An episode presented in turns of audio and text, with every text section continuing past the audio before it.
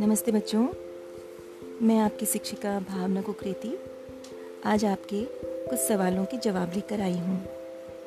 बच्चों, मैं जब जब आपके बीच में आई हूँ, चाहे वो वर्कशीट को लेकर आई हूँ या गतिविधि पुस्तिकाओं की विषय वस्तु को समझाने के लिए, मैंने आप लोगों के बीच में दो चार प्रश्न उठते देखे हैं।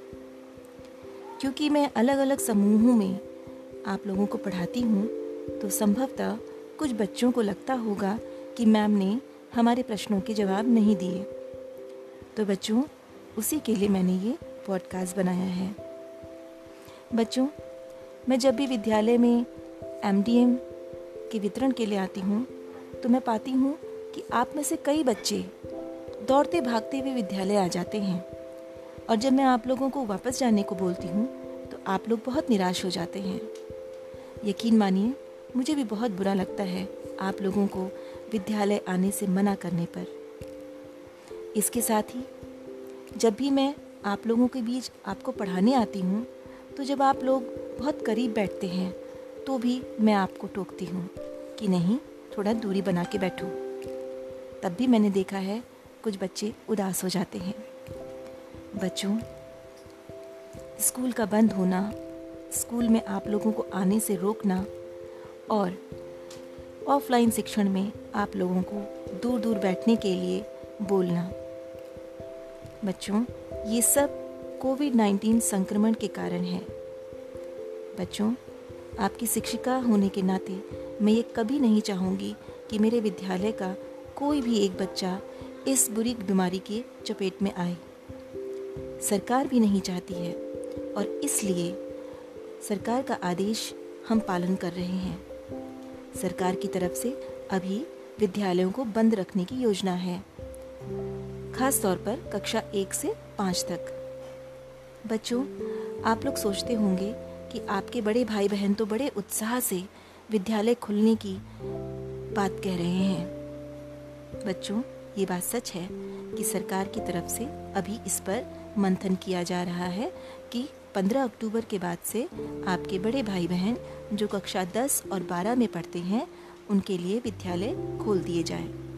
लेकिन बच्चों, ये विद्यालय सामान्य रूप से नहीं खुल रहे हैं, क्योंकि आपके बड़े भाई बहन थोड़ा समझदार समझे जा रहे हैं, इसलिए उनको सोशल डिस्टेंसिंग और कोरोना संक्रमण से बचाव के सभी उपाय अपनाते हुए विद्यालय आने की अनुमति दी जाएगी।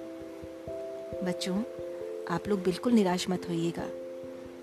जिस प्रकार से आपके बड़े भाई बहनों के विद्यालय खुल रहे हैं, इसी तरीके से आप लोगों के भी विद्यालय खुलेंगे।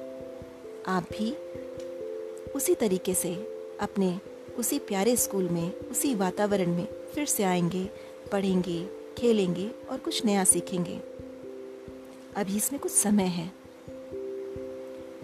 बच्चों आप ये बिल्कुल मत समझिए कि आपका स्कूल बंद है।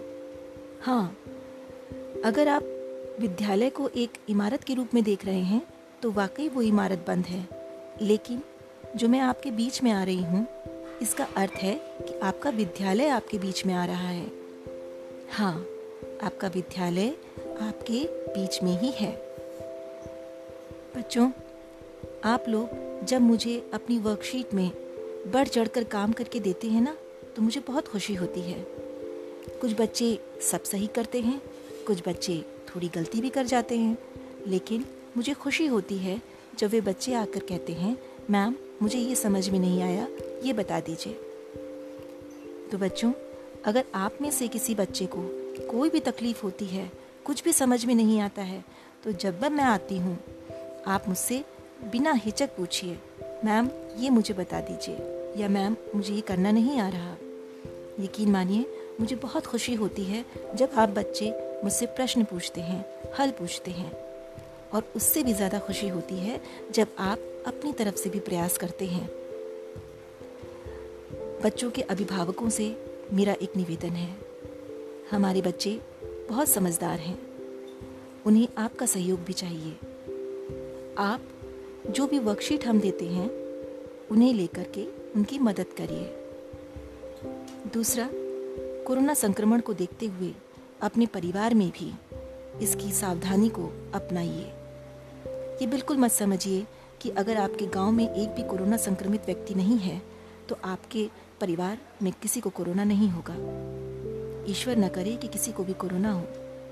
लेकिन सुरक्षा ज़्यादा बेहतर है।